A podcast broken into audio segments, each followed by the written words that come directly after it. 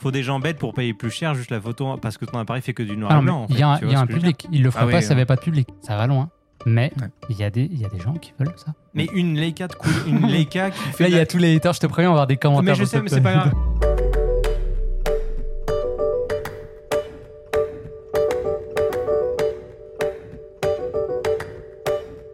Bonjour à tous et bienvenue dans un nouvel épisode du podcast. Aujourd'hui, on va parler photo, les gars.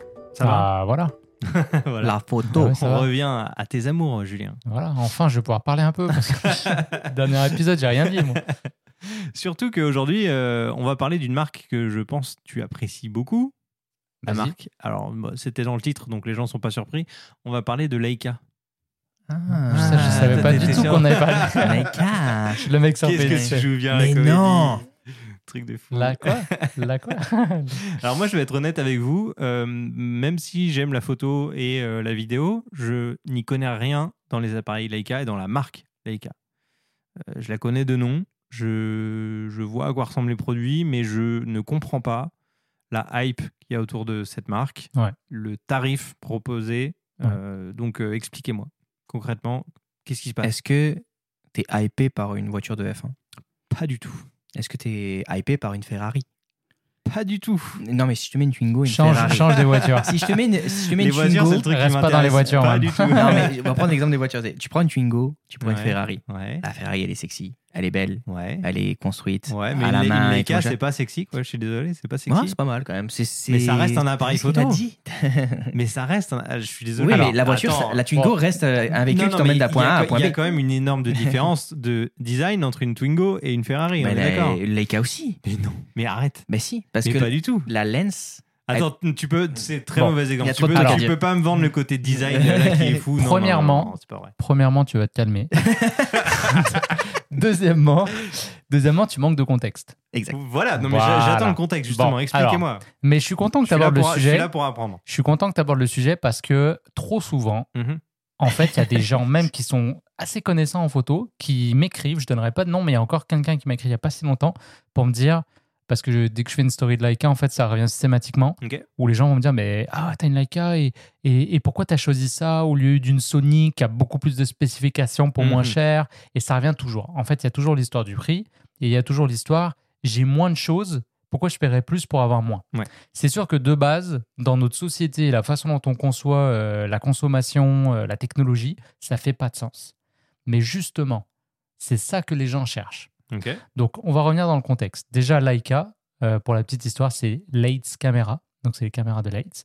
Il faut savoir que le gars qui a inventé, donc c'est le docteur, euh, c'est tous des docteurs là-bas euh, Mm. en Allemagne, euh, Oscar Barnack, si je dis pas de bêtises, qui a inventé le 35 mm. Donc, avant ça, les, les caméras, c'était des grosses caméras. Donc, tu avais une façon de travailler qui était, qui était pas la même, tu vois. Tu étais ou en studio, ou alors t'imagines Ansel Adams avec son trépied, tu vois, dans la, dans la nature pour aller, euh, pour aller prendre ses paysages. Mais euh, ce gars-là a inventé finalement la caméra portative. Et ça, ça a ouvert carrément euh, tout, un, tout un, nou- un nouveau genre photographique, la photographie humaniste notamment. On est tombé en plus en plein dans la période où il y avait ben, la, grosse crise économique 1929 aux États-Unis, derrière la, donc la Grande Dépression, les famines. Donc là, il y a les gouvernements américains qui avaient envoyé des photographes pour documenter ça. On avait commencé à documenter ça et l'humain était au cœur. C'était plus les paysages, c'était vraiment l'humain qui était au cœur de la photographie. Euh, il y a eu les, donc les guerres mondiales, etc. Donc là, il y a eu, euh, il y a eu des images historiques, tu vois, qui ont, qui ont marqué l'humanité, euh, qui ont été prises avec ces appareils-là. Et là, la légende, elle a commencé. Ça veut dire qu'on est parti d'abord, bah, c'est les seuls à avoir des petites caméras. Fait que si tu veux faire ce genre photographique, t'achètes ta Leica. Et elles étaient extrêmement bien construites. Parce que c'était déjà dans l'ADN. Ensuite, il y a eu ces photos historiques qui fait que bah, toi, quand tu es petit, tu vois ces images, tu es inspiré, tu, tu sais des, des gens qui... Tu vois, je sais pas, si quelqu'un qui est fan de voiture, j'imagine que si tu as un gars qui conduit telle voiture, tu veux la conduire aussi, tu vois, pour dire, ah, j'ai conduit la même voiture que lui. Bah, Ça a fait un peu ce côté-là. Donc les gens, ils ont dit, ah ouais, ok, euh, Leica, euh, c'est tel photographe, il travaille avec Leica, tel photographe, et tous les cadors de la photographie, ils, étaient en Leica.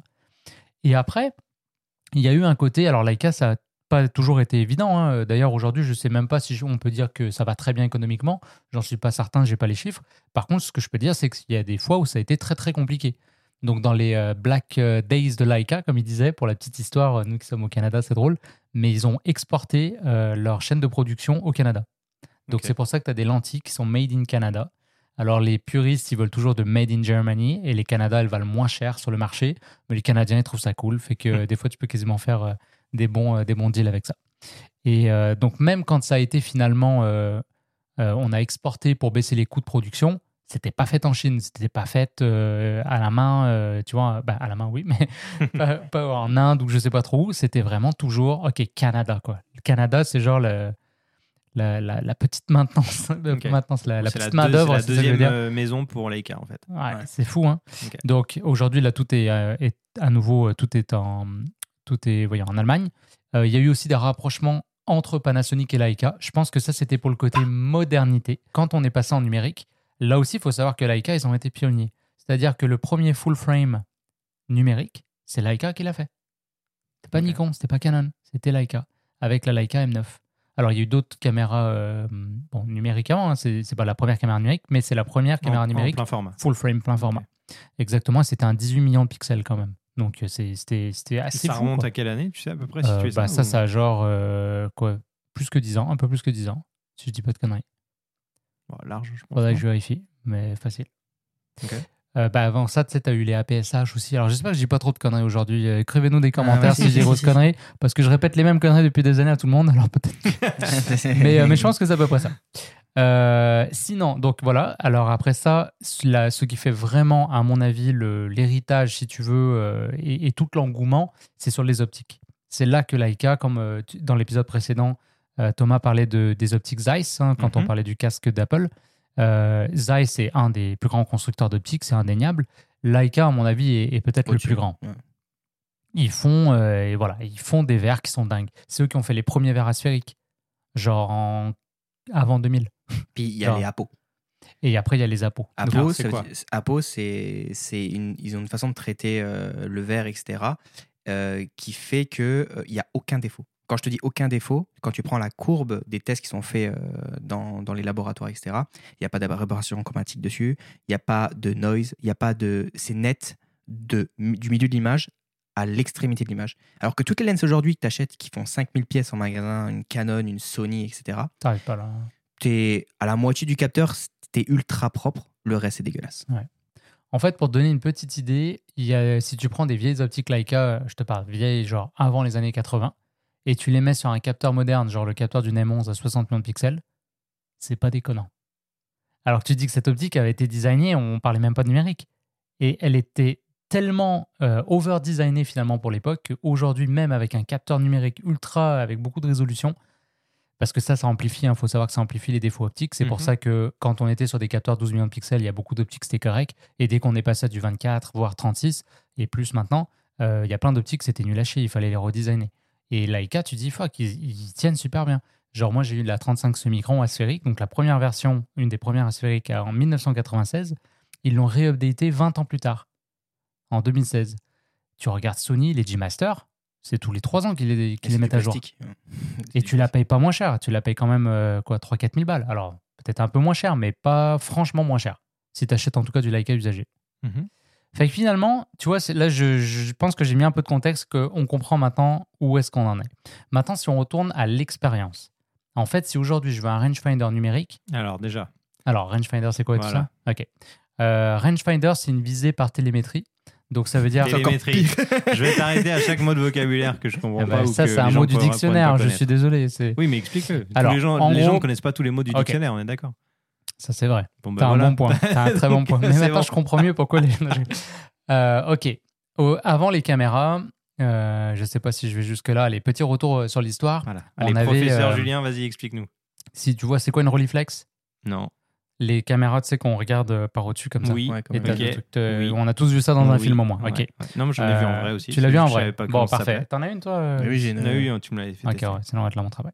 Donc, t'as, euh, on disait que c'était des TLR, Twin Lens Reflex. Ça veut dire que tu avais une optique, c'était pour cadrer, mais tu avais ta chambre juste en dessous où il y avait ton film. Ça, c'était une deuxième lens. right? Donc, il y avait la première lens, elle n'avait pas besoin d'être si bonne que ça, c'était juste pour cadrer. La deuxième elle était bonne parce que c'était la photo. Ensuite, on a eu des SLR, Single Lens Reflex. Donc là, avec le miroir, tu vois au travers de ton objectif. Et après, DSLR, bah, c'est Digital Single Lens Reflex. ok? Leica, en fait, euh, ils, ont, alors, ils ont fait des SLR. C'était les R qui sont un peu moins populaires, mais quand même très très bien. Et les M, c'était vraiment le rangefinder. Donc le rangefinder, c'est que tu as un viseur optique sur le côté, donc en, en haut à gauche, Donc là où tu mets ton œil. Tu vois à là où travers. tu mets ton œil, exactement. Mhm. Mais ton optique, elle est, elle est, euh, Décalée. elle est décalée, elle est déportée. Donc t'as- J'ai la traduction en simultané avec Thomas. elle est décalée, elle est décalée. C'est ça. Donc quand- ce que tu vois, c'est pas ce que tu prends en photo. Ok. Il y a un décalage. Alors là, tu vas me C'est dire, un bah, peu c'est- embêtant, non tu vas me dire, c'est de la merde, exactement. Voilà, non mais je- Mais en fait, il faut l'expérimenter. C'est quelque chose de particulier. Donc, en fait, pour éviter ça, euh, ce qu'on appelle les, les problèmes de parallaxe, ça veut dire que si je suis très très proche de quelque chose que je photographie, effectivement, ce décalage-là, il est considérable. En fait, je me trompe complètement dans mon Ouais. cadrage.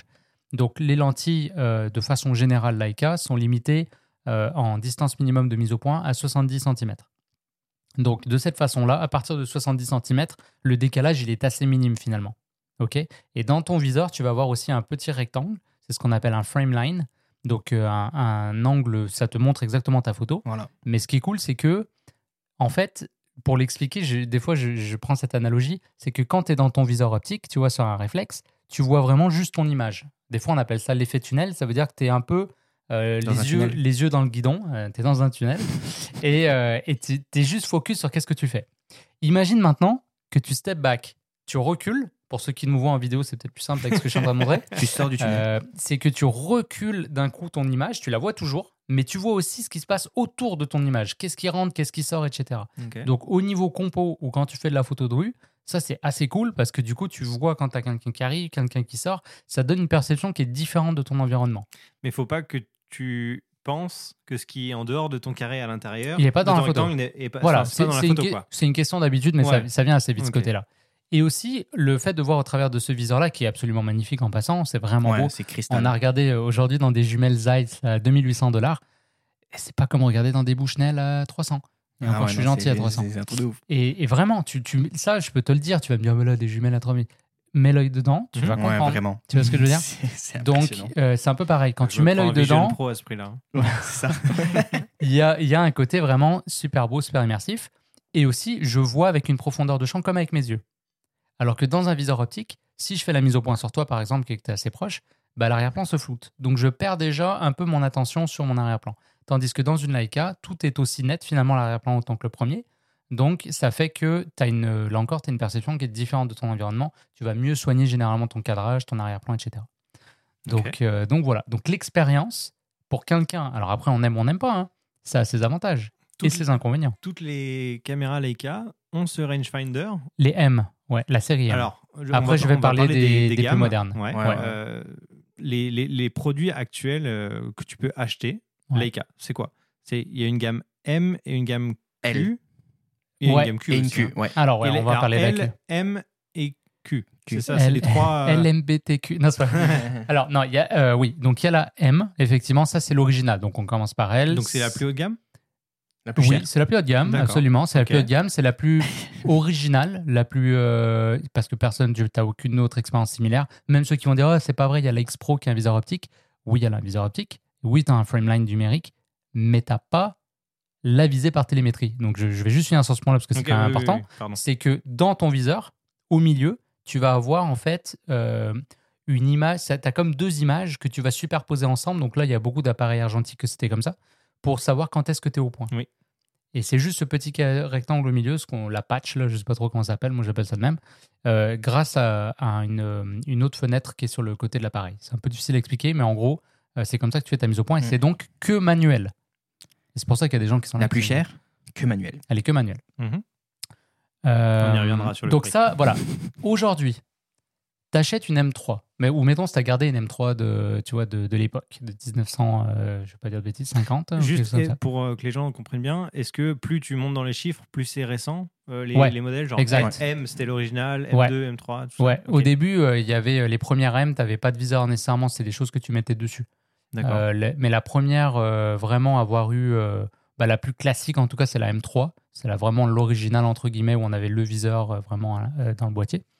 Euh, après, il y a eu la M2 qui était une version un peu plus cheap. Et des fois aussi, vu que c'est un viseur euh, euh, avec une certaine magnification, ça peut être optimisé pour travailler avec certaines focales.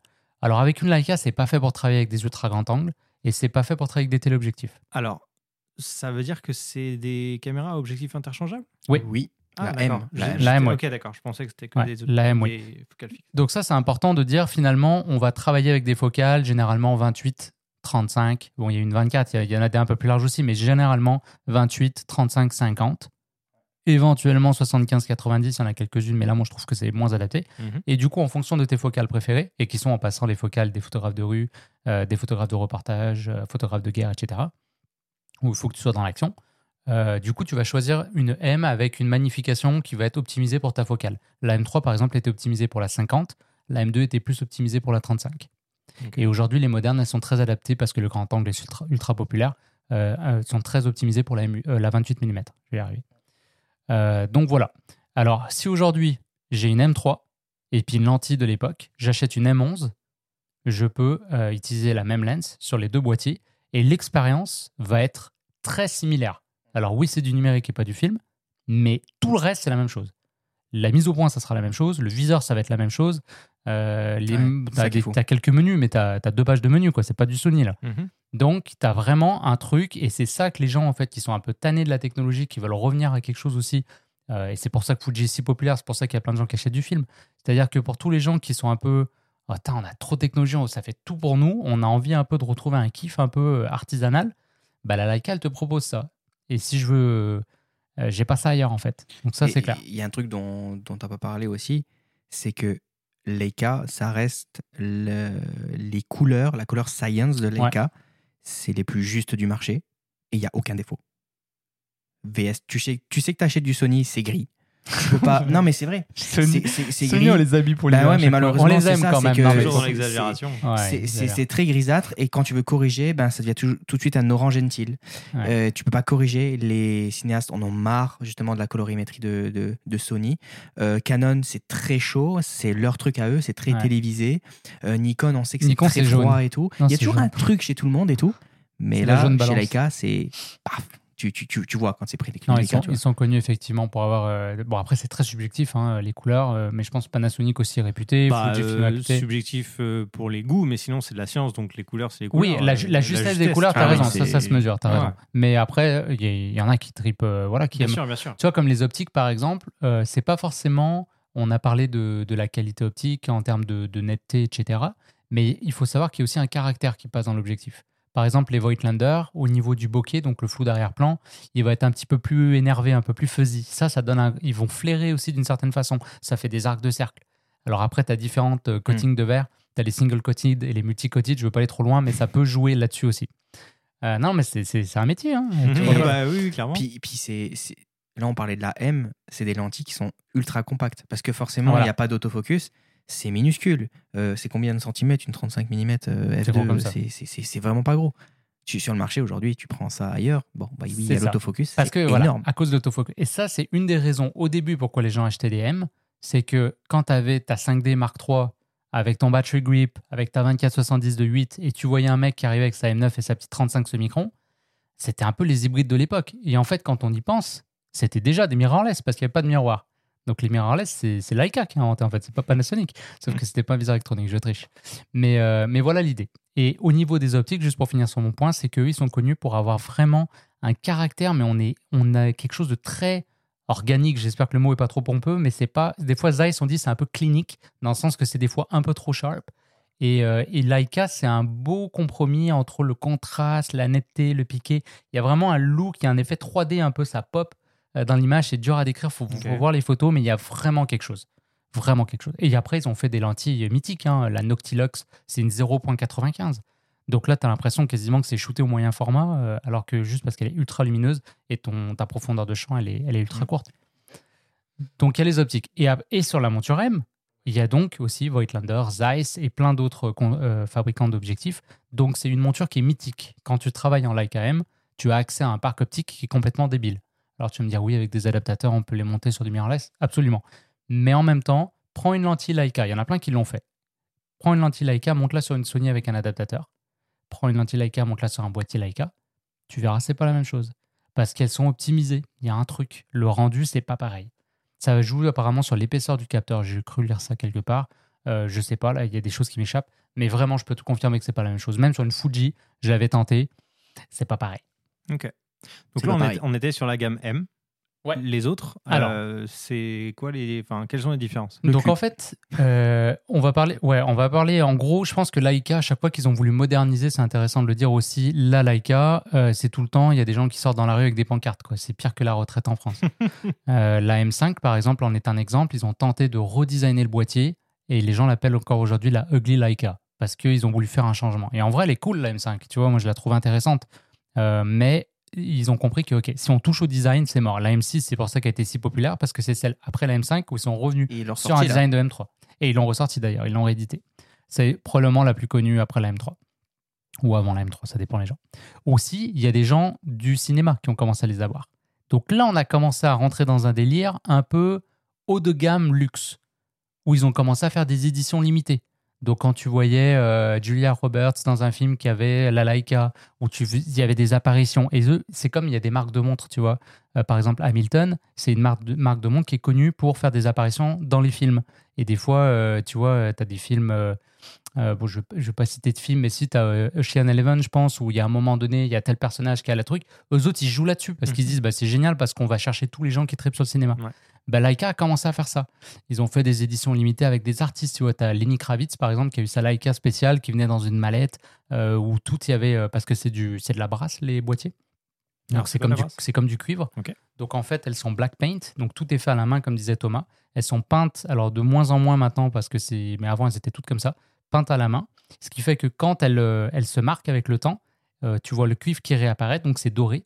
Et c'est absolument magnifique. Mais du coup, elles ont une patine particulière qui leur appartient. Donc c'est une histoire quasiment Ouais, sur ton et boîtier. Les gens, ils aiment bien quand elles sont Et patinées. ça, c'est beau. Et la Kravitz, justement, elle est faite un peu comme un jeans euh, diesel, tu vois, qui est un peu magané à des endroits bien précis parce que c'est, il faut que ça soit beau. Bah, c'est la même chose, tu vois.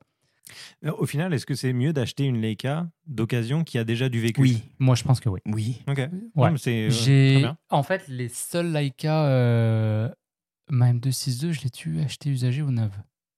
J'ai un doute, je sais plus. Euh, je crois, ah, c'était peut-être neuf.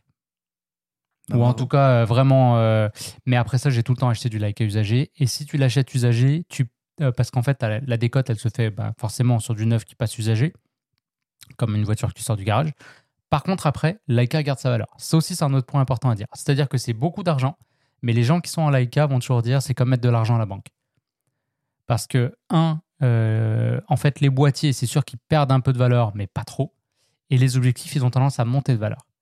Parce qu'après, ils sont arrêtés d'être produits et les gens, ils recherchent ce look-là, ils recherchent ce truc-là. Donc, je te donne un exemple. Euh, j'ai jamais perdu d'argent en vendant une Leica. Jamais. J'en ai gagné. Ok. Tout le temps. Pas, des fois, pas beaucoup, tu vois, mais c'est pas grave. Mais juste déjà, si c'est zéro, ça veut dire que tu as une location gratuite de Leica. fou, C'est fou. Et hein. la personne à qui je l'ai vendu va faire la même chose que moi. Tu comprends? C'est le concept. Donc, c'est c'est ça qui est intéressant, c'est que tu C'est dis... c'est des objets de collection en quelque sorte. Bah, surtout les M, mais c'est vrai que les Q, ça Alors a tendance à plus descendre parce que justement les Q, c'est On autres gamme. gammes. Ok. Donc là, Mais- les, les Alors- objectifs ne sont pas interchangeables sur les Alors voilà. Q. Donc Euh, là, est-ce que ça garde on la parle que valeur DSL ou pas? Ah, Ah, il y a- fin. il y a Parce un- que la Q est arrivée après. La Q, bah, je pense que la Q, je la mettrai après. Je te Ouais, laisse, ouais, je moi te aussi, laisse j'aime On, on va, on va juste parler de la SL alors, parce que du coup, en fait, je pense que Leica a voulu à un moment donné euh, dire OK, permettons-nous de faire des boîtiers plus modernes, parce que mirrorless, parce que capteur, IB, c'est toute la patente. Euh, vidéo aussi, mine de rien. Même si la M240 était un boîtier qui avait de la vidéo, c'était pas ouf, mais euh, Mm. pour l'époque, c'était quand même dingue. Euh, mais par contre, si on touche à la M, ils ont compris que les gens n'aiment pas. Donc ils ont dit la M, on va la garder vraiment pour les puristes, où on va, oui, mettre à jour les capteurs de temps en temps, mais that's it. Ouais. Et en passant, moi, c'est ce que je kiffe le plus de la M. C'est-à-dire que le truc est désuet, mais, mais à sa conception. Donc tu n'es pas dans la même game. Si j'achète une A7R4, A7R5 aujourd'hui, tu vois, je suis déjà dépassé, de l'année prochaine, je vais tenter d'acheter la A7R6. Parce que tu vas toujours pouvoir faire mieux qu'un autofocus, tu vas toujours pouvoir mettre un viseur électronique avec plus de résolution, tu vas toujours pouvoir euh, améliorer ton IBIS. Là, tu n'en as pas d'IBIS. Là, tu n'as pas d'autofocus. Ton viseur, il est optique. Il n'y a pas grand-chose que tu peux améliorer à un moment donné, tu vois, à part ton capteur une fois de temps en temps. Et même là, tu sais, tout le monde n'a pas besoin d'un Ah, 60. c'est quoi. Et puis euh, au final, tu achètes un boîtier, tu dis Ok, je suis tanné d'acheter, de me mettre à jour tout le temps son équipement, je veux un boîtier et that's it. Et je reste avec pendant 10 ans, 20 ans, c'est pas choquant avec du Leica. Donc là, après, je termine du coup mon truc, ils ont fait l'ASL. L'ASL, c'est un boîtier vraiment Leica moderne, où là, tu as un viseur électronique, donc c'est un vrai mirrorless, capteur full frame et une nouvelle monture. Alors il y a des adaptateurs qui existent, mais c'est la monture, elle. Elle. Et je vais peut-être te laisser en parler, Thomas, parce que Bah, tu connais en fait, bien euh, Panasonic aussi. Quand on disait justement, tout à l'heure on parlait que euh, Leica et Panasonic travaillent ensemble, enfin Lumix du coup. Euh, là, ils viennent de sortir euh, cette année en plus avec le S5 Mark II, comme on discutait la dernière fois, le L au carré, donc c'est la technologie et l'alliance qui est entre les deux. Et en fait, c'est à ce moment-là où vraiment ils ont commencé aussi à travailler ensemble sur un boîtier, et c'est copier-coller le boîtier, les composants, le magnésium utilisé, etc., enfin la forme, etc., c'est copier-coller de la Panasonic S1 qui était sortie il y a 4-5 ans, un truc comme ça.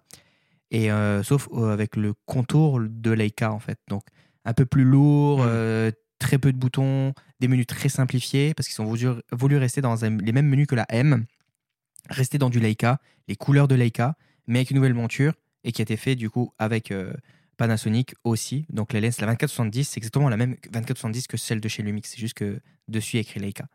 C'est exactement la même. Et euh, elle est pas beaucoup plus chère d'ailleurs, euh, malgré que ce soit les mêmes trucs. Elle est juste un tout petit peu plus compacte, mais plus lourd. Donc c'est des avantages, avantages. Et, euh, et c'est là qu'après, ben, ils se sont lancés dans un marché un peu plus vidéo en- avec l'expertise Lumix parce qu'ils sont pas très bons en vidéo. C'était Mhm. correct, comme ils disaient, mais c'est vrai qu'il il leur manquait euh, ce, ce côté vidéo dans, dans la photo depuis des années. Et puis, euh, puis non, là, c'était c'était pas mal. là. Je pense que Panasonic est très bon dans la technologie. On l'a vu, tous leurs boîtiers, c'est des petites révolutions. Par contre, ils font, et on en avait parlé avec le représentant, ils n'ont pas de budget publicité. Tu Mm. t'achètes une banane parce que tu as déjà eu ou que tu connais quelqu'un qui en a eu, mais pas parce que tu as vu une pub ou un influenceur avec. Euh, et Leica, eux, bah, ils étaient- sont très bons sur le côté notoriété. Par contre, ils étaient un peu pourris en technologie. Ils savaient faire des très belles optiques, mais dès qu'on tombait sur du moderne, ça chiait tout le temps. Parce qu'il y a eu, je te passe tous les détails, hein, mais il y, a, il y a eu beaucoup plus de modèles. hein. Il y a eu des compacts, euh, il Bah, y a la eu Deluxe, elle existe encore. la, dé- bah, la Deluxe. Il y a eu des- euh, même des petits avec des petits capteurs 1 pouce et tout. hein. Ouais. Il y avait des, euh, bah, il y a eu la Velux aussi, je crois. Oui, la ça, Velux. me fait, ça me fait penser à Eric Ramsey, je sais pas si c'est ça. T'as vu tes bandes, il y a des Velux. Mais euh, il y a eu la T, euh, T ou TL, je sais plus. C'était le truc, c'était un monobloc d'aluminium avec une monture particulière. Ils ont fait des capteurs APS-C aussi, la CL. Merde, tu as dû réviser la CL, je crois, ou CLE, qui était un clin d'œil à une caméra qui avait existé en film. Mais euh, la Deluxe, en fait, vraiment, celle qu'il faut retenir en ce moment, c'est l'AQ, l'ASL moyen Ouais, mais moins intéressant. et la M. Ok. Ça- Ouais. Donc ça veut dire que la SL, qui était censée être plus moderne et plus euh, avec plus de capacité vidéo, c'est un peu un flop et ça marche pas Ça marche autant pas aussi parce bien. que Leica c'est vraiment photographie en Oui, processeur. ou parce que, ou parce que tu achètes la Panasonic et c'est presque la même chose. Ok. C'est ça. Pour moins cher. Donc, si tu. En fait, des fois, je dis tout le temps, tu sais, il y a des gens qui veulent avoir une Leica dans leur vie, mais ils ne sont Mhm. pas prêts à payer une M, ou des fois, c'est pas tant le prix que l'expérience, parce qu'ils sont pas capables de faire, par exemple, leur mise au point manuel, ou ils veulent travailler avec un zoom, bah, il n'y a pas de zoom chez Leica. Mhm. Donc là, ils vont prendre une Deluxe, par exemple. Tu vois Donc, comme ça, ils ont la petite pastille rouge, ils ont acheté du Leica, ils sont contents. Mais c'est pas la vraie proposition de Leica, selon moi. C'est plus le côté, justement, pour faire rentrer de l'argent. Mais et c'est ça, c'est que là où tu vois qu'ils ont bossé aussi avec euh, Panasonic pour venir sur les modèles, la Deluxe, c'est exactement copier-coller la Lixan de chez, euh, Ouais, de chez. Panasonic. C'est la même. Mais tu as plus de garantie, elle a été vraiment euh, un peu plus checkée, des trucs comme ça. Voilà. Donc, euh, Donc euh, c'est vraiment ça. Passons à la dernière gamme. Alors, La le Q. Q. Voilà. Maintenant, la Q, honnêtement, je pensais jamais m'intéresser à une autre Leica que la M. Mhm. Mais la Q m'a fait changer d'avis. Et je trouve que c'est vraiment un appareil qui est, qui est intéressant. Alors, euh, pour, il y a- j'imagine qu'il y a beaucoup de gens qui connaissent la X100V, parce que ça a été la caméra la plus hypée euh, de l'année dernière. De Fuji. Donc X100V c'est un- une petite caméra comp- Petite caméra compacte de Fujifilm, Fujifilm. voilà, avec un capteur APS-C, objectif non interchangeable équivalent 35 mm f2. Leica a fait quelque chose de similaire, d'accord, euh, avec la Leica Q première génération, donc qui est sortie après la X100 la première. Mhm. Donc je ne sais pas s'ils sont été inspirés. Après, tu as Sony, euh, Nik- euh, ouais, je vais y arriver. Il y a Sony aussi qui avait fait la RX1 R, tu sais, qui avait un 35 mm Zeiss sur un full Oui. frame, petit compact. Mais en gros, c'est la proposition d'un appareil plus compact, objectif fixe, mais non interchangeable, sur un plein format. Et là où euh, Leica fait très fort, c'est que pour moi, c'est leur produit d'appel. C'est-à-dire que rapport qualité-prix, c'est le plus intéressant. Vas-y, fais-moi rêver. Après, je te mettrai de la nuance dans les prix. Mais en gros, la Leica Q, tu as accès à une 28 semi-lux 1.7. Alors, en deux, je vais pas rentrer dans tous les trucs, mais le nom de la lentille te dit l'ouverture. Si c'est Noctilux, c'est 0,95 de façon générale. Semilux, c'est 1.4. Et Semicron, c'est F2. Après, tu as Elmarit, Semarit, il y en a plein d'autres. Euh, et alors, c'est une petite exception parce que c'est une 1.7, mais elle rentre dans la gamme Semilux. Donc, c'est aussi en termes de qualité optique vraiment. Cet objectif-là, si tu veux l'acheter pour ta M, c'est 10 000 dollars. Je pense que j'ai arrondi à la baisse. 10 000 dollars. Ouais, ouais, c'est ça. La Q, elle vaut 7500 Un truc comme ça Donc la laine, c'est donné avec. Donc moi, ce que je dis tout le temps, alors c'est peut-être le vendeur en moi, mais tu sauves 3000 piastres, puis je t'offre euh, une caméra avec. Mais Parce que c'est ça, le Mhm. capteur, il, est, il est donné. Ce que tu payes dans la Leica Q, c'est pour ça que je dis c'est un produit d'appel, c'est l'optique. Et l'optique est malade mental, mais vraiment. C'est la plus belle optique avec laquelle j'ai travaillé, même mieux que ma 35 semi-écran sphérique. J'ai jamais travaillé avec un objectif aussi beau. Et il y a l'autofocus sur, Et il y a l'autofocus. Donc ils l'ont modernisé, ils ont dit ok, on va faire un truc propre, expérience focus manuel, tout ce que les gens attendent de Leica, mais on va mettre un viseur électronique plus moderne qui va te montrer ton expo et tout ça, et on va mettre un autofocus. Et, c'est là que la game a changé. Parce que d'un coup, tu te retrouves avec un produit qui est entre les deux, qui est génial pour quelqu'un qui dit Bon, moi j'ai déjà mon système, mais je veux une Leica, je veux tenter le truc, machin. Tu rentres chez Q, t'es pas tenté d'acheter une autre lentille, tu peux pas la changer de toute façon. 28, c'est assez large. Sur la Q3 qui a été annoncée, euh, là on est vraiment dans la Q. 60 millions de pixels. 60 millions de pixels, c'est le capteur de la M11, qui est d'ailleurs en passant un triple capteur où tu vas pouvoir choisir ta résolution en fonction de si tu préfères privilégier la résolution justement ou euh, la performance en basse lumière. Et juste pas te ramasser avec des gros fichiers pour rien si t'en as pas besoin. ça va te permettre de changer de focale aussi. Et, et du coup, c'est ça, c'est que 28, mais si j'ai un 60 millions de pixels, je peux très facilement recadrer à 35 ou 50 et avoir quand même un très beau fichier. Donc c'est cool, ça te fait comme quasiment, euh, bah, comme ton, bah, ton téléphone, tu as trois capteurs, là, mais euh, t'imagines que ça serait comme un iPhone où tu Ouais. switches de lens. Donc même si je peux pas changer physiquement mes lens, j'ai quand même ce côté ultra pratique où je peux passer de l'une à T'as l'autre. pas la même compression quand même. Tu zoomes dans l'image. Non, c'est ça. Tu vois ce que je veux dire Ouais, c'est sûr. Mais ça- c'est quand même assez approchant. Mais c'est- bien fait parce que Ouais, ouais. c'est pas simplement un zoom. et C'est, je veux dire, tu as quand même le carré à l'intérieur Voilà. qui te fait Oh, t'auras ça, t'auras ça, Ouais. t'auras ça. tu Tu as vois. comme un frameline ouais. du coup, qui est un clin d'œil à la M, ce que j'expliquais tout à l'heure, qui apparaît. Donc tu vois quand même l'image complète. Tu vois ton frameline, donc tu dis, OK, là, je vais cadrer à 35, ça donne ça. Mhm. Et ce qui est intéressant, c'est que si tu shootes même en DNG, quand tu vas l'importer dans ton logiciel, il va te proposer le cadrage tel que toi, tu l'avais vu, donc Et en les 35. autres aussi. Et derrière, tu peux aller dans l'outil de, de, cro- de cropping et tu peux dézoomer. Donc il a gardé l'image originale, mais dans le DNG, c'est euh, c'est encodé dans les métadonnées de dire, OK, elle a été shootée à 35 ou à 50 et il garde la proposition que, que tu voulais. Donc ça, c'est quand même cool. Et c'est du DNG, bah, ça mérite quand même d'être mentionné. Donc c'est un format qui est super simple à travailler. Mhm. En fait, euh, à la base, tout le monde aurait dû être en DNG, hein, c'est le digital négatif, mais, euh, mais personne n'a joué le jeu, sauf quelques compagnies, dont Leica Et Panasonic. et Panasonic. Euh, Ricoh aussi, je crois. Et du coup, la Q3 qui vient d'être annoncée. Et la Q3 qui vient d'être annoncée. Donc voilà. Alors, je ne sais pas si ça répond à toutes les questions. Alors, attends, attends, la, la Q3, Ah, pardon, parce que c'est c'est d'actualité. Ouais. Euh, Qu'est-ce qui est là de nouveau cette, cette, Donc, c'est le caméra, capteur 60 millions de pixels. C'est-à-dire que avait 40 la première Q, on était à 24 millions de pixels. La Mhm. Q2, on est passé à 40. Et là, on passe à 60. Meilleur Mais autofocus c'est la même aussi, optique. Parce qu'elle était pas ouf Alors, l'autofocus. c'est ça, c'est la même optique. C'est la même optique parce qu'elle était, comme je te disais, over-designée. Elle était déjà Elle était prête. ultra, euh, Ouais, et elle est un tout petit peu plus compacte, par contre, celle-ci. Ouais. Elle est un tout petit peu plus compacte. Et ils ont mis un écran qui pivote comme la X100V. Ouais, Oui. c'est vrai, ils ont rajouté ça. Et euh, bon, je pense que ça, ça mais, va te déplaire. mais juste, mais- euh, juste de façon, comment dire, Ouais, ouais. Ouais, pivot. euh, elle se met pas, Pas comme la pour les vlogueurs, etc. Non. Non, non, Bah non, ça fait pas de grossièrement. la vidéo les pourraves dessus. Par contre, euh, tout ce qui est connectivité, j'aimerais bien en parler parce que Ils vont faire une station de recharge euh, sans fil Oui. Comme Ouais. un iPhone. C'est cool quand même ça. et euh, tu peux acheter, bah, tu as le câble iPhone qui vient avec, euh, Lightning. Donc tu branches ton, ton iPhone, c'est instantané le transfert des photos. Et moi j'ai déjà essayé de shooter avec, j'ai essayé de toutes les La Q3? marques possibles. Non, euh, le- la, connectivité, la, la connectivité pardon, chez, chez Leica avec ton téléphone, l'application en Mhm. contrôle. Ah. C'est la seule application que j'ai vue de toute ma vie qui marche instantanément avec un fichier qui est big. Mais t'as connecté en filaire ton non, ton appareil. pas filaire. Non, Ah, non, d'accord. non, non, là c'est l'application contrôle. C'est instantané, ça marche trop bien, tu vois en direct, c'est c'est fou pour la qualité euh, et le poids des fichiers, ça marche super bien. Et il n'y a pas eu de problème de, de friction, de oh c'est pas connecté, oh machin t'as pas scanné le. Mhm. Parce que c'est l'enfer chez les autres marques. hein. Tu sais, à chaque fois on a Ouais, des clients qui viennent, ah mais j'arrive pas, mais même nous on galère, hein. c'est Mhm. c'est horrible. Et Ouais, là ça marche super bien. Sauf Rico. Rico, ça marche bien quand même. Un, un détail aussi, mais euh, moi j'attache beaucoup d'importance à ça, c'est la boîte, le packaging. ah ouais, sais, c'est une expérience. Dès qu'on en reçoit une au taf, on se filme en train de l'ouvrir à chaque fois. On, on l'a ouvert quatre fois, hein, mais on se filme en train de l'ouvrir parce que la boîte de la M11, tu l'ouvres, ça s'ouvre, tu as un capot au-dessus. Ensuite, tu as des petits tiroirs. tiroirs. que tu tu tires et puis tu as ton câble à l'intérieur euh, mis dans des petites sacoches. Franchement, c'est. T'as- Il te donne c'est- toujours l'adaptateur européen, du coup. Ouais. Euh, allume-cigare. Tu vas avoir le gars qui a inspecté ta caméra qui signe le papier de conformité et tout ça. Donc, c'est vraiment une expérience en soi. Et tu sais, il y a beaucoup de gens euh, anti-Leica que j'ai rencontrés dans ma vie. Et pour le fun, quand je leur mettais ma caméra dans la main, j'en ai vu plusieurs changer d'avis. Juste de l'avoir dans la main, t'as le poids, t'as le truc, il se passe quelque chose. Tu dis comme. Le, pro- le truc que j'entends tout le temps, c'est comme. elles tombent. Je pensais pas que c'était si lourd Mhm. tout le temps. Parce que la densité du shit, tu l'as dans la main. Là, tu bouges ton objectif, c'est du beurre, le truc. Il y a un plaisir, il y a un kiff absolu.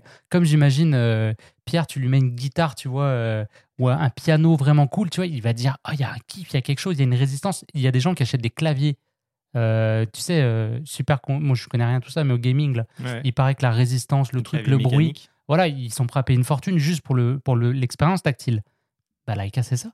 C'est ça aussi, ça, ça se valorise dans le prix. De, de la façon dont vous me le racontez, j'ai l'impression que, alors je vais faire le parallèle avec l'aspect tech que moi je connais mieux, Ouais. on a l'impression que c'est du Apple en fait. L'expérience globale, euh, l'histoire, la finition Ouais. des produits, euh, le, le packaging, le- quand tu déballes le produit, etc. Toute, toute l'expérience en fait donne ce côté euh, Ouais. haut de gamme qui va justifier derrière le prix, la qualité, etc. Ouais, absolument. Bah, Après, je me trompe peut-être non, non, complètement, c'est- mais je suis d'accord. mais donc, et tu C'est disais, du haut de gamme. il y, a- il y a des gens qui vont détester Leica ou qui vont avoir des a priori, tout comme des gens vont avoir des a priori. Tu, tu Apple me et disais voilà. tout à l'heure, des Ouais. gens sur Apple, c'est un peu la même, euh, coincés la même vision euh, globalement. Mais ça, ça, après, c'est ma perception là. En Non, tant non, que- mais absolument. tu. Après, je pense que c'est le prix et même un truc, tu vois, j'ai j'ai eu plusieurs Leica. Fait que si j'étais, tu vois, je dis que c'est des Leica qui se, que ça se garde longtemps. Pourquoi je les ai pas gardés longtemps? Le fait que ça vaut cher, à moins que tu sois millionnaire et t'es comme c'est chill. euh, les gens euh, du, du normal là, tu vois, les, les, les petites gens comme nous, ben en fait, c'est dur à justifier de garder une caméra qui vaut si cher. Mais comme je disais, vu qu'elle garde bien sa valeur, tu vois, à un moment donné, tu te payes un trip, tu as un voyage important, n'importe quoi, tu arrives à empoigner une à un bon prix, tu la revends. Et voilà, tu peux vivre l'expérience Leica. Et en fait, il y a plein de gens, même, on a des clients qui viennent. Ça, c'est allez, un tiers de mes clients achètent du Leica. Ils viennent, ils sont à la retraite. Ils sont comme j'ai taffé toute ma vie. J'ai toujours été intéressé par la photo. Je me suis jamais autorisé. C'est un vieux rêve de gamin que je veux réaliser aujourd'hui. Il y a plein de gens qui ont ce rêve de shooter un jour avec du Leica. Juste pour ça, tu sais que tu arriveras toujours à vendre ta Leica parce que tu auras toujours un gars qui veut le tester. Ouais. Mhm. C'est c'est fou. C'est c'est indescriptible. Et euh, bah, toi, tu en as déjà une. Moi, j'en ai jamais eu. Et euh, j'attendais la Q3 justement pour voir parce que moi, si je devais acheter une caméra, j'en ai marre justement de toutes les autres compagnies qui ont toujours un truc qui va pas, un défaut, un truc qui me plaît pas et tout. Et je me suis dit, ok, je vais, comme il dit, je vais retourner à la photographie basique, faire des photos juste avec les bonnes couleurs. Peut-être même pas l'éditer, juste l'envoyer sur mon téléphone, la mettre et je sais que les couleurs sont juste, j'ai pas besoin de toucher rien du tout. Peut-être un petit peu de contraste sur mon téléphone et, voilà. Et euh, pas me prendre la tête et faire de la vraie photo. Et j'ai l'impression que du coup, à force de sortir trop de technologie, alors que j'adore la tech, dans les trucs, ben tu sais plus quoi faire, tu sais plus quoi utiliser, tu sais plus quoi régler, ça marche pas, il y a trop de trucs dedans et tout. Là, c'est la base, ça marche, c'est propre, la qualité est incroyable et c'est ton dernier boîtier. Tu vois Est-ce que vous trouvez Jusqu'à pas temps que ça- Est-ce que vous trouvez pas que ça fait un peu cher le boîtier pour diffuser ensuite sur Instagram vos photos? Non, c'est pour moi. Moi, mes photos, je Ouais. En fait, je pense que c'est vraiment l'expérience. C'est-à-dire, je j'arrête pas de dire le mot, mais c'est pas, on peut pas parler d'autre chose si on parle pas d'expérience. C'est-à-dire que au final, pourquoi tu prends des images Tu vois, si derrière tu prends des gars, euh, je sais pas moi, Peter McKinnon qui a vendu toutes ses Canon pour avoir euh, une Q2 et probablement qui va passer à la Q3, s'il l'a pas déjà, euh, la plupart de son contenu, ça va sur les réseaux sociaux, on est d'accord. Mais en même temps, déjà, bah, il y a, il joue peut-être sur l'image de marque aussi. Je travaille avec du. Leica machin.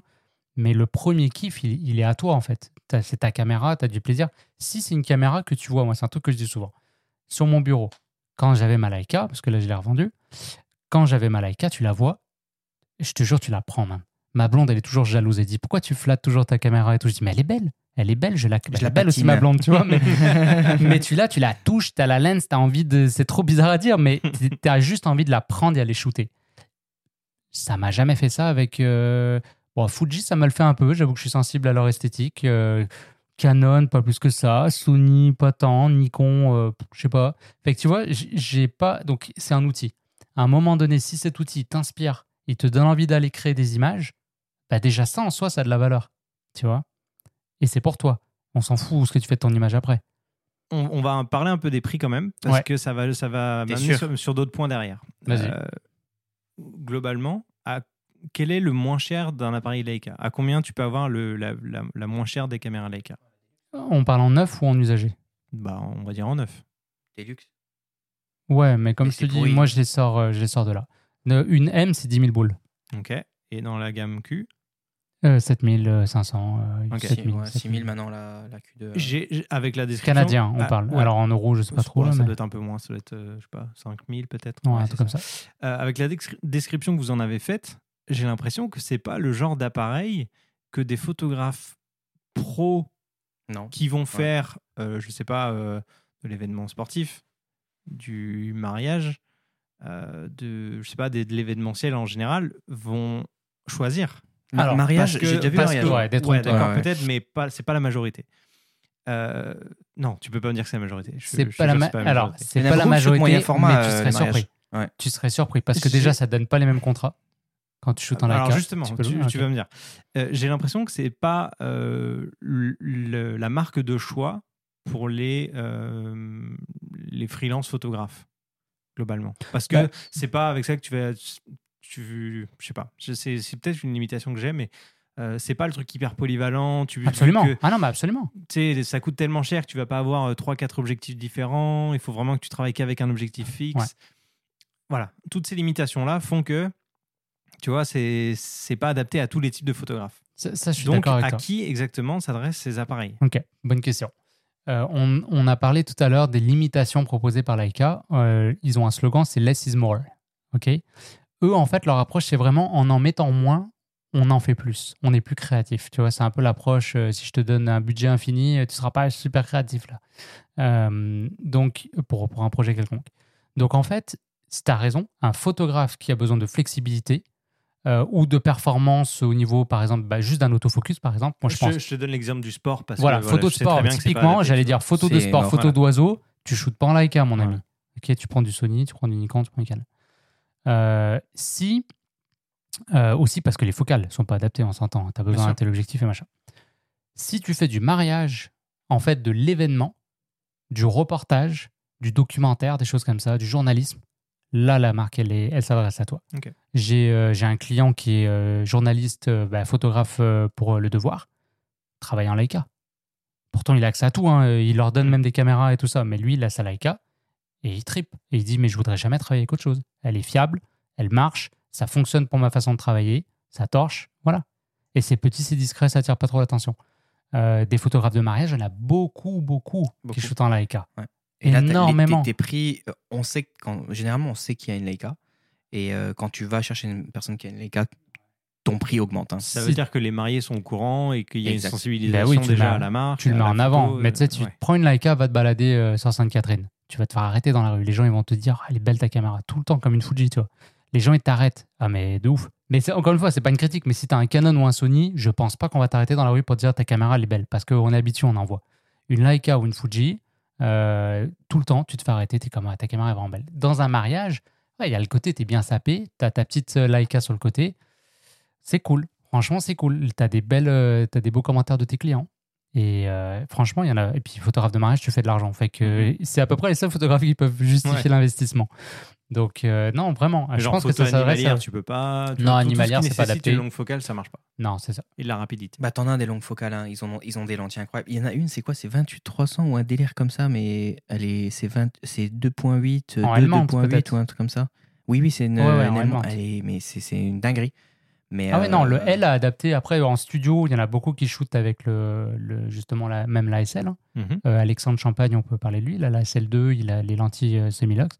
Il shoot euh, tout en, tout en avec ça. hein. Ok. Alors, c'est cher. Là, on disait la M, c'est à peu près. Bah là, la M, elle a 11 000. Il existe un modèle monochrome. Ah ouais. Monochrome, ça veut que du dire noir et blanc. qu'il n'y a que du noir et blanc. Tu ne shootes zéro couleur avec. Donc, tu es conscient que tu veux faire du noir et blanc. Et d'ailleurs, la, la- la Q3 existe aussi. Enfin, Ouais. la Q2. euh, Mais la Tu Q3 devais devrait sortir Euh, pareil. Et tu payes plus cher pour du noir et blanc. Ouais. Et tu as aussi une. Alors, euh, Euh, Moi, je, je pense que je peux comprendre, mais pour peut-être des gens qui nous écoutent qui sont un peu euh, euh, choqués par le prix, qu'est-ce qui justifie ça et, et quel type de photographe va acheter un appareil qui fait que du noir et blanc Ouais. à plus de 10 000 dollars En fait, là, Un Tu daltonien. hein.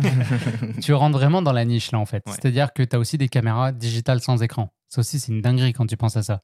Ça a commencé avec la M60 à la base, donc c'était pour les 60 ans de Leica, ils avaient fait un modèle, alors c'est fonctionnel, mais euh, c'était un truc collector, et en fait, il y a eu un engouement de dingue, les gens ils ont dit, mais oh, t'imagines, je peux avoir mon kiff euh, pellicule, où je vois pas mon image, je suis vraiment dans le moment, Mhm. je reste connecté au présent et tout ça, bon, tu peux romantiser tout ça, mais derrière, j'arrive chez nous, j'ai ma carte SD, je la plug dans mon ordi, je suis prêt à travailler mes images. Toi, c'est quelque chose, j'ai l'impression qui te plairait. de Ah, moi je kiffe. En fait, mon rêve, j'ai acheté la, M, la M262 parce que j'avais le budget pour ça, mais et en même temps, ils avaient sorti la MD262 et qui était la première après la M60 à ne pas avoir d'écran. Et moi, c'était mon kiff. Donc, ce que j'ai fait, j'ai pris du black tape et j'avais tapé mon écran. Euh, ce qui n'est pas tout à fait aussi performant. Mais ce que tu peux faire avec n'importe quel appareil photo. en passant. Oui, oui. Mais Si tu veux jouer le jeu. Ouais, ouais, absolument. Donc là, ça, c'est leur pattern. Tu vois, ils vont te faire la caméra couleur. Après ça, il y a la monochrome, puis il y a la sans écran parce que la M10, ils l'ont refait. La M11, je suis sûr qu'ils vont faire une M11 aussi. euh, M11D, ça va s'appeler. Et il n'y aura pas d'écran. C'est assez prévisible chez eux, comment, qu'est-ce qu'ils vont faire. Il y a aussi des versions euh, pro. En fait, c'est les P. Euh, et là, les P, ils vont enlever le logo. Donc, tu payes plus cher pour pas avoir le logo et tu vas avoir un buffer euh, plus grand. Donc moi j'avais la MP de 40. Donc alors après ils avaient rajouté, tu avais un, un levier de frameline. Bon, je ne vais pas aller trop dans les détails, mais il y a des petits changements euh, cosmétiques, Mhm. Euh, mais c'est le même capteur. Tu vois. Et alors en fait du coup, quand tu rentres sur des produits, pour répondre à ta question, ultra nichés, forcément t'en fais moins. Forcément ça coûte plus cher. Et tu t'adresses Mais pourquoi? Bah, c'est quelque chose, c'est connu. Si, c'est- si ta production elle est, elle est plus faible, tes, tes coûts, tu peux pas les amortir de la même façon. Oui, mais faut, faut si des, je faut- fais faut des euh, gens bêtes 200 pour- 000 faut des caméras gens- ou 1000, faut c'est des pas le gens même bêtes prix. pour payer plus cher juste la photo parce que ton appareil fait que du noir Ah et blanc. il y a y a un public. Il le ferait Ah pas s'il n'y avait ouais. pas de public. Ça va loin. Mais Ouais. il y, a des, y a des gens qui veulent ça. Mhm. Moi, je ne Mais paierais pas pour du monochrome, par exemple. Mais je paierais pour pas avoir Tu peux d'écran. passer en mode noir et blanc et tu fais, tu fais ça. Oh, mais Oui. c'est pas le même noir et Mais blanc. c'est pas pareil. Mais une Leica de couleur, une Leica qui fait Là, il y a tous les haters, je te préviens, on va avoir des commentaires. Mais je sais, mais c'est pas grave. On, on- Allez-y, là, gâtez-vous, en les plus, amis. je joue la personne qui est. euh, Mais c'est très bien, c'est cool, hein. Et qui comprend pas. Euh, une Leica qui fait de la couleur, tu peux passer en mode noir et blanc, j'imagine. Oui, absolument. Elle va, si t'as le même capteur, les mêmes trucs et tout, tu passes en noir et blanc, ça fait Il y a pas une couche qui est enlevée sur le capteur Ouais, en fait. À quelque chose près, non?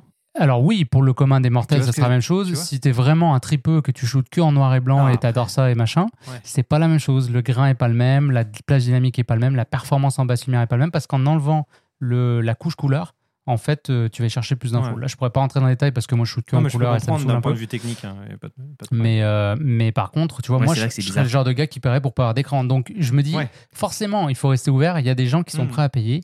Pourquoi? Pour avoir une expérience différente. Ouais, ouais. Et après, c'est là qu'il y a le côté luxueux. Juste parce que tu peux te le permettre. Tu vois ce que je veux dire aussi? Il y a des Oui. gens qui Ah peuvent bah dire non, mais, ah, non, mais ça, euh, ça, euh, bien sûr, je le comprends. bah, parce que Mais, sinon, euh, on remet en cause tout le système euh, Ouais. Chanel, Vuitton et machin. sûr, Ils sont à fond sur ce marché. Mais je veux En- dire, en fait, au-delà de tout ça, parce que ça, je le comprends, c'est le côté, comment on dit, bah, tendance ou hype du moment. Là, j'ai l'impression que depuis quelques temps, de plus en plus de gens parlent de Leica. Euh, de plus en plus de gens s'en achètent. Tu vois, tu parlais tout à l'heure de Ouais. Peter McKinnon qui a revendu ses caméras pour s'acheter ça. Euh, ça, ça. Ça devient de plus en plus tendance, mais pourquoi? Parce qu'en fait, la plupart des gens, et on va prendre les gens qui regardent les contenus de Peter McKinnon par exemple, ça va être des gens qui sont, oui, certes, filmmakers, photographes, machin, mais la plupart regardent du contenu sur euh, leur ordinateur, sur leur téléphone, sur leur tablette, peu importe, n'ont pas forcément une énorme, un, un- comment dire, euh, voient pas forcément des détails des- de photos hyper précis, euh, ont pas une connaissance énorme, mais ils vont peut-être s'acheter une Leica parce qu'ils ont vu quelqu'un euh, l'avoir, tu vois. Ouais. Et c'est ça qui est un peu j'ai deux réponses. gênant, tu vois. La première, c'est qu'à mon avis, la Leica Q a démocratisé Leica vraiment à un public beaucoup plus large parce qu'elle la rend accessible par l'autofocus, notamment à viseur électronique et tout. Ouais. Et c'est ce que tu parles là, la montée un petit peu euh, d'intérêt. Je le positionne à peu près sur la Leica Q2. Ça veut dire que c'était le moment où la Leica Q est arrivée à maturité. Parce que la première, c'était cool, mais c'était pas parfait. Et la deuxième chose, à mon avis, c'est la même chose qui s'est passée sur la X100V. La Ouais. X100V, la caméra la plus hypée, Ouais, moi j'ai jamais connu ça c'est un truc de malade mental ce qui s'est passé sur la, Leica- sur la Fuji X100V. Mais vraiment malade Mhm. mental. Au point que B&H l'avait délisté parce qu'ils avaient plus que 1000 personnes qui étaient en attente d'une précommande. Nous, c'était la misère en avoir. Euh, Là, c'est terminé et Ouais. tout. Et il y a encore des gens qui attendent. hein. Encore au Mhm. moment où je te parle, il y a des gens qui attendent. Il y a un gars qui a échangé sa Leica M6, en tout cas qui était prêt à le faire, je sais pas s'il l'a fait, a échangé sa Leica M6 pour une Fuji X100V. Elle se vendait prix retail 1770. J'en ai vu passer en marketplace en usagé à 2500, 3000 dollars. C'est fou quand même. hein. Donc quand il y a une hype, Mhm. ça, c'est comme la crypto, Ah, si pas, tout le monde veut acheter, tout le monde veut acheter. Ouais. That's it. Et ça monte. Donc je pense que pourquoi? Parce que le film a monté énormément. C'est-à-dire que pourquoi les caméras à film sont si populaires, les gens ils sont prêts à payer 60 balles pour un petit truc de merde en plastoc? Parce que c'est du film, tu vois, il y a une expérience, un Ouais. machin et tout. Après, c'est enjolivé par TikTok. Alors, moi, je suis pas fan de, de tout ça, hein, pour le coup. J'aimais le film, c'était plus nice avant, à mon avis. Mais c'est pas grave. C'est un autre débat. Par contre, quand tu as une caméra qui est dans cette esthétique-là et dans cette proposition-là, Fuji et Leica, parce que ça ressemble, ça a l'air d'une vieille caméra à film, c'est pour ça que c'est si populaire. Les gens sont curieux. Et est-ce que euh, le, le prix va être justifié par euh, des, des stocks limités en termes de en nombre d'appareils disponibles sur le Ouais, marché c'est très limité. Quand ça sort, c'est chaud à voir. Là, la Ok. Q3, euh, on parle de plusieurs mois d'attente. tout D'accord. Elle vient d'être annoncée. euh, ouais. Après, tu vas me dire, euh, quand euh, des appareils comme le R5 est sorti, au début, il y avait du mal à, on avait du Ouais. mal à avoir du stock aussi. Ça. hein, en chose. plus, on sait qu'en ce moment, c'est un peu la crise. Et d'ailleurs, c'est ça, je veux rebondir sur. Tu parles du R5. Tu sais, la, la, la, la Q2, au final, ça coûte combien? C'est combien? C'est 7500, on va dire, par exemple. Ouais, c'est 7 Mais là, elle va tomber à 6008 avec, euh, parce que la Q3 est sortie. Mhm. 6008. Tu as exactement le même nombre de mégapixels que dans R5. Quand tu achètes ton R5, c'est 5400 sans lentille. Pour mettre une lentille sur un, sur un R5, c'est un 3500, 4000 dollars que tu rajoutes. Donc, tu es plus cher que ta Leica. Et des R5, on en vend 3-4 par semaine. That's it. Je- Donc, c'est que les gens ont même plus d'argent que d'acheter une Leica. Donc, au Ah, final, Leica, c'est pas cher. hein. Mais je pense que tu peux faire beaucoup plus de prestations avec un R5. Tu as une polyvalence qui est beaucoup plus C'est développée. sûr, tu as la vidéo, tu as tout ça derrière et tout. Voilà. Mais si tu es simple photographe, ça dépend Ouais, ce que tu fais. Bien sûr, bien sûr. Tout- toutes les personnes qui viennent dans le magasin et, et qui, par exemple, font juste du studio, mais ils prennent Leica. Et après, il y a beaucoup de gens qui ont un vrai métier, tu vois. C'est-à-dire Non, mais tu vois, en termes de fonctionnalité, même d'un point de vue pro, euh, une Leica, tu peux mettre qu'une seule carte SD à l'intérieur. Ouais. Euh, t'as pas de sortie HDMI, t'as Ouais. pas d'entrée casque si tu veux faire un minimum de vidéo. Ouais. Euh, il y en a certaines que tu disais, t'as pas d'autofocus. Il y a quand même plein de choses que t'as pas finalement dans Ouais, une Ouais, Leica. après, bon, la carte, ce c'est pas un problème parce qu'aujourd'hui, on a des cartes de 1 Tera, 2 Tera en SD. Ouais, mais et il y a une mémoire y a- interne. Je sais qu'il y a certains professionnels backup, ouais, qui ouais. préfèrent avoir suis deux cartes Ouais. euh, en miroir Mais ou alors euh, qui prennent le Il y, a relais, une, il y a une mémoire dedans. Je sais pas le Hmm. Dans la Q3, il y en a pas. Ouais, non, c'est sûr. Ils l'ont pas mis dans la Q3. Non. Non. Il y avait 64 dans la Q2 C'est et ça c'était cool parce que t'oublies ta carte. Ça arrive souvent. T'oublies ta carte de mémoire, ça, Ça, m'est arrivé ça, plein de c'est fois. incroyable. Ça. 64 Ça, gigas, c'est hein, je crois. c'est pas très pro d'oublier sa carte en vrai. Donc, euh, Exactement. Pour le coup, exactement. Ouais, mais mais ça ta arrive. carte, elle c'est lâche. une petite, Voilà. ça sauve, mais bon, quand ça même. arrive aux meilleurs d'entre eux. C'est- c'est déjà arrivé. Mais, euh, mais après, je pense qu'il y a aussi beaucoup de gens qui achètent du Leica. C'est des gens, euh, comme je disais tout à l'heure, donc des retraités ou des gens qui sont comme non, mais moi j'ai un job à côté, c'est bon, ça m'a saoulé. Ma photo, c'est ma photo. Genre, tu vois, c'est un peu cette approche-là. C'est pas genre je veux être capable de couvrir tous les scénarios pour faire des contrats. Ouais. Genre, je me lance en business et tout. C'est plus j'ai compris ce, que, ce qui m'intéresse dans ma photo.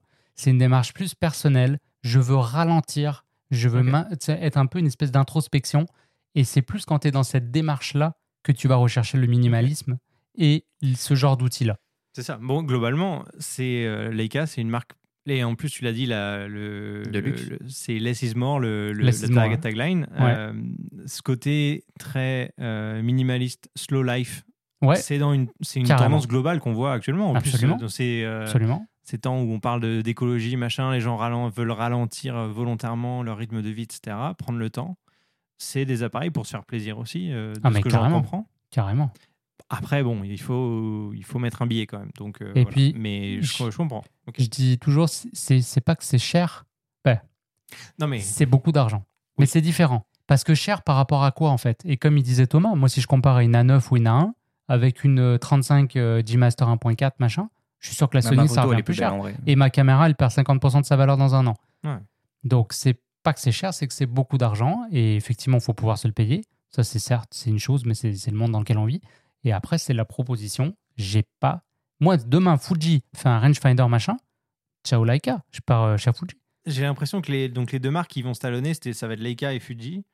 La couleur de Fuji, le- tu vois, vous parliez de, des photos très reconnaissables de Leica. C'est vrai que. Qu'est-ce qui fait que Fu- Fuji s'en rapproche? Enfin, Ou est-ce que c'est vraiment similaire euh, Euh, finalement? alors, pas au niveau de la couleur, mais des fois, on dit. euh, Il y a tort, et à- je trouve que c'est pas forcément cool de dire ça, mais on dit c'est a poor man Leica. Donc, c'est une Leica de pauvre, euh, la Ouais, Fuji. C'est ça. Euh, et c'est un peu la blague, mais ça, ça, je trouve que j'aime pas dire ça parce que ça fait le côté, euh, le côté très prétentieux de Leica. Mm. Et il y a ça, hein. il y a clairement ça, mais il n'y a pas que ça. Il y a des gens aussi qui sont plus dans, tu sais, dans vraiment dans une approche. Tu, Leica, c'est vraiment. Ça fait un peu sect. hein, C'est hein, Twitter. C'est vois. Twitter un peu. Ouais. Tu vois, t'as des gens vraiment, t'as des haineux, t'as des, ou t'as des gens très euh, snobinards, et t'as d'autres gens qui sont juste cool puis qui veulent juste vivre une expérience. Tu vois. Mm. Euh, Fuji, je pense que ce qui est cool avec eux, euh, quand ils ont, euh, ils ont designé la, la première X Pro, ils ont, genre, il y a un documentaire là-dessus, ils ont embauché des gens qui détestaient le numérique pour designer la caméra. Donc ils ont toujours voulu avoir ce côté un peu retour à l'origine de la photographie, à sa plus simple expression. Euh, le côté, bah, je contrôle mon triangle d'exposition, ouverture, vitesse ISO directement sur la caméra. Les optiques, beaucoup de fixes. On était un peu dans la veine finalement de Leica, mais euh, ils l'ont proposé à leur façon, avec des simulations de films. Eux, ils ont très misé sur le JPEG. Donc avec euh, la possibilité d'avoir des straight out of the camera. Donc quand tu sors ton image de ta caméra, un JPEG qui est le plus beau possible que comme toi tu le voulais. Et, et c'est là-dessus qu'ils se sont démarqués à mon avis. Ce que Leica fait pas d'ailleurs. Il n'y a pas autant de simulations de films. Alors, euh, quand tu shootes en Leica, Oui. si tu me dis que la couleur euh, est parfaite, que tout est nickel, que tu n'as pas besoin de retouches, tu vas shooter juste en JPEG ou tu shootes vraiment en DNG Ou les deux, après, je sais pas. Euh, avec Leica, moi j'ai toujours shooté en DNG. Ok. Fuji, je shoot en Mais JPEG, mais, Leica, je shoot en Ça veut dire DNG. que tu prends le temps de développer tes photos derrière, etc. Ou parce que, en fait, de ce que j'ai compris, Presque en pas. théorie, t'es pas censé. euh, Non, avoir pas, besoin. parce- Non, parce que Tu ton vois? DNG derrière, c'est pas le même, tu vois ce que je veux dire? C'est-à-dire que même si c'est un fichier RAW, tu as quand même une, une palette de couleurs qui est dedans, que tu travailles trop facilement. Hmm. Comme il disait, tu mets un peu de contraste, un peu de saturation, Ouais. et ta photo, elle look déjà tellement. T'as pas fait grand-chose. Là, j'ai pas joué dans le TSL, à Hmm. donner des teintes à mes bleus, mes verts, mes machins. Ça, t'as pas besoin de le faire. Des choses à rajouter, euh, Thomas? Oui. Euh, non, non, non, non, non, euh, on a, on a pas, mal- pas mal fait le tour. euh, Pour moi, c'est le Graal, la finalité de la photographie.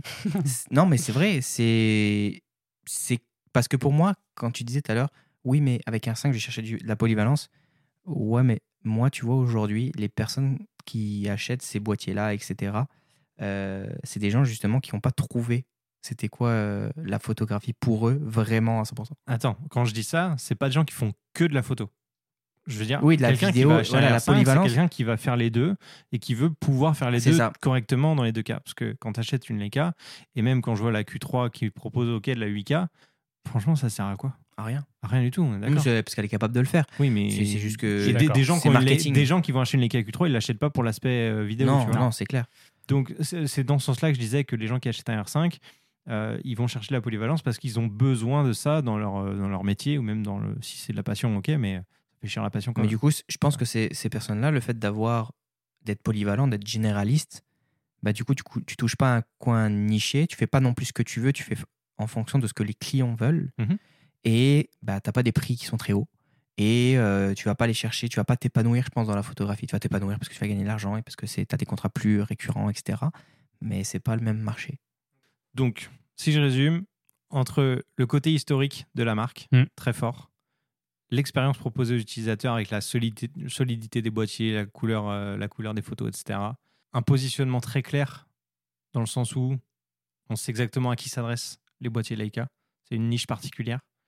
C'est ça qui fait vraiment la différence et qui justifie euh, un prix plus élevé Ouais. euh, et la- la- l'aspect tendance un peu en ce moment où euh, les gens prennent conscience de ça et vont pouvoir se laisser Mm. tenter par ces produits. Tu vois.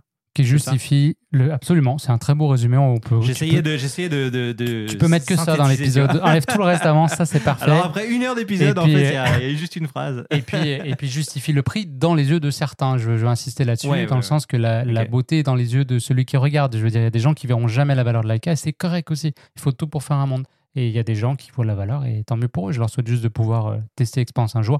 Et moi, je conseille vraiment Leica usagée. Ok. Parce qu'elles, justement, elles vieillissent très bien, elles gardent bien leur valeur. Et aujourd'hui, tu peux avoir une Leica digitale avec un. Même achète pas une lentille Leica, prends une Voigtlander si tu veux l'expérience par exemple. Là, on parle d'un kit à 3000, 3500. Ça reste de l'argent, mais c'est très accessible. Bah, Aujourd'hui, au prix des caméras, de boîtiers euh, coûtent ce prix-là déjà aujourd'hui. hein. Donc, euh, alors oui, tu n'auras pas toutes les, les specs, là, on a compris. Tu auras un capteur quand même 24 millions de pixels, tu auras l'expérience Leica, et voilà. Tu parfait. peux faire ça. Euh, moi, je suis aussi curieux de savoir si les gens qui nous écoutent possèdent une Leica, en ont possédé une ou seraient tentés d'avoir une Leica. On a peut-être Ouais. des passionnés de photos. Ils peuvent poster nous- des photos ou pas euh, Ça serait cool que. Ben, le, espèce pense- de, Bah, sur euh, Le- Instagram. le de meilleur- gear porn où chacun. Non, le, le meilleur moyen, c'est de poster une story sur Instagram en taguant Ah, euh, dans la poche ou en nous taguant euh, nos comptes respectifs pour qu'on voit votre matériel suite à ce podcast. Ça peut être intéressant. Ça serait cool. Et Et on fait une compilation des, des stories. euh, Ouais, ça peut être intéressant. Et pour euh, ceux vraiment qui veulent continuer la discussion avec euh, Thomas et Julien, qui, vous l'avez compris, sont des spécialistes euh, de la photo et notamment de l'EK, des passionnés, euh, n'hésitez pas à discuter avec eux, soit les contacter directement sur Instagram ou euh, eh bien, euh, juste en commentaire sous cette, euh, sous cette vidéo si vous nous regardez sur YouTube. Euh, voilà, les Pour, gars. pour ceux qui nous regardent aussi à Montréal, vous pouvez venir nous voir au magasin Gosselin. Exact. On a une section Leica. On a des précommandes sont ouvertes sur la Q3. On a la M11 en stock. Et voilà. Venez me voir au comptoir. Prenez un plan or. Et voilà, je vous en parlerai en temps et en lieu. Merci beaucoup les gars. Merci, et on se retrouve très vite dans votre poche. Ciao.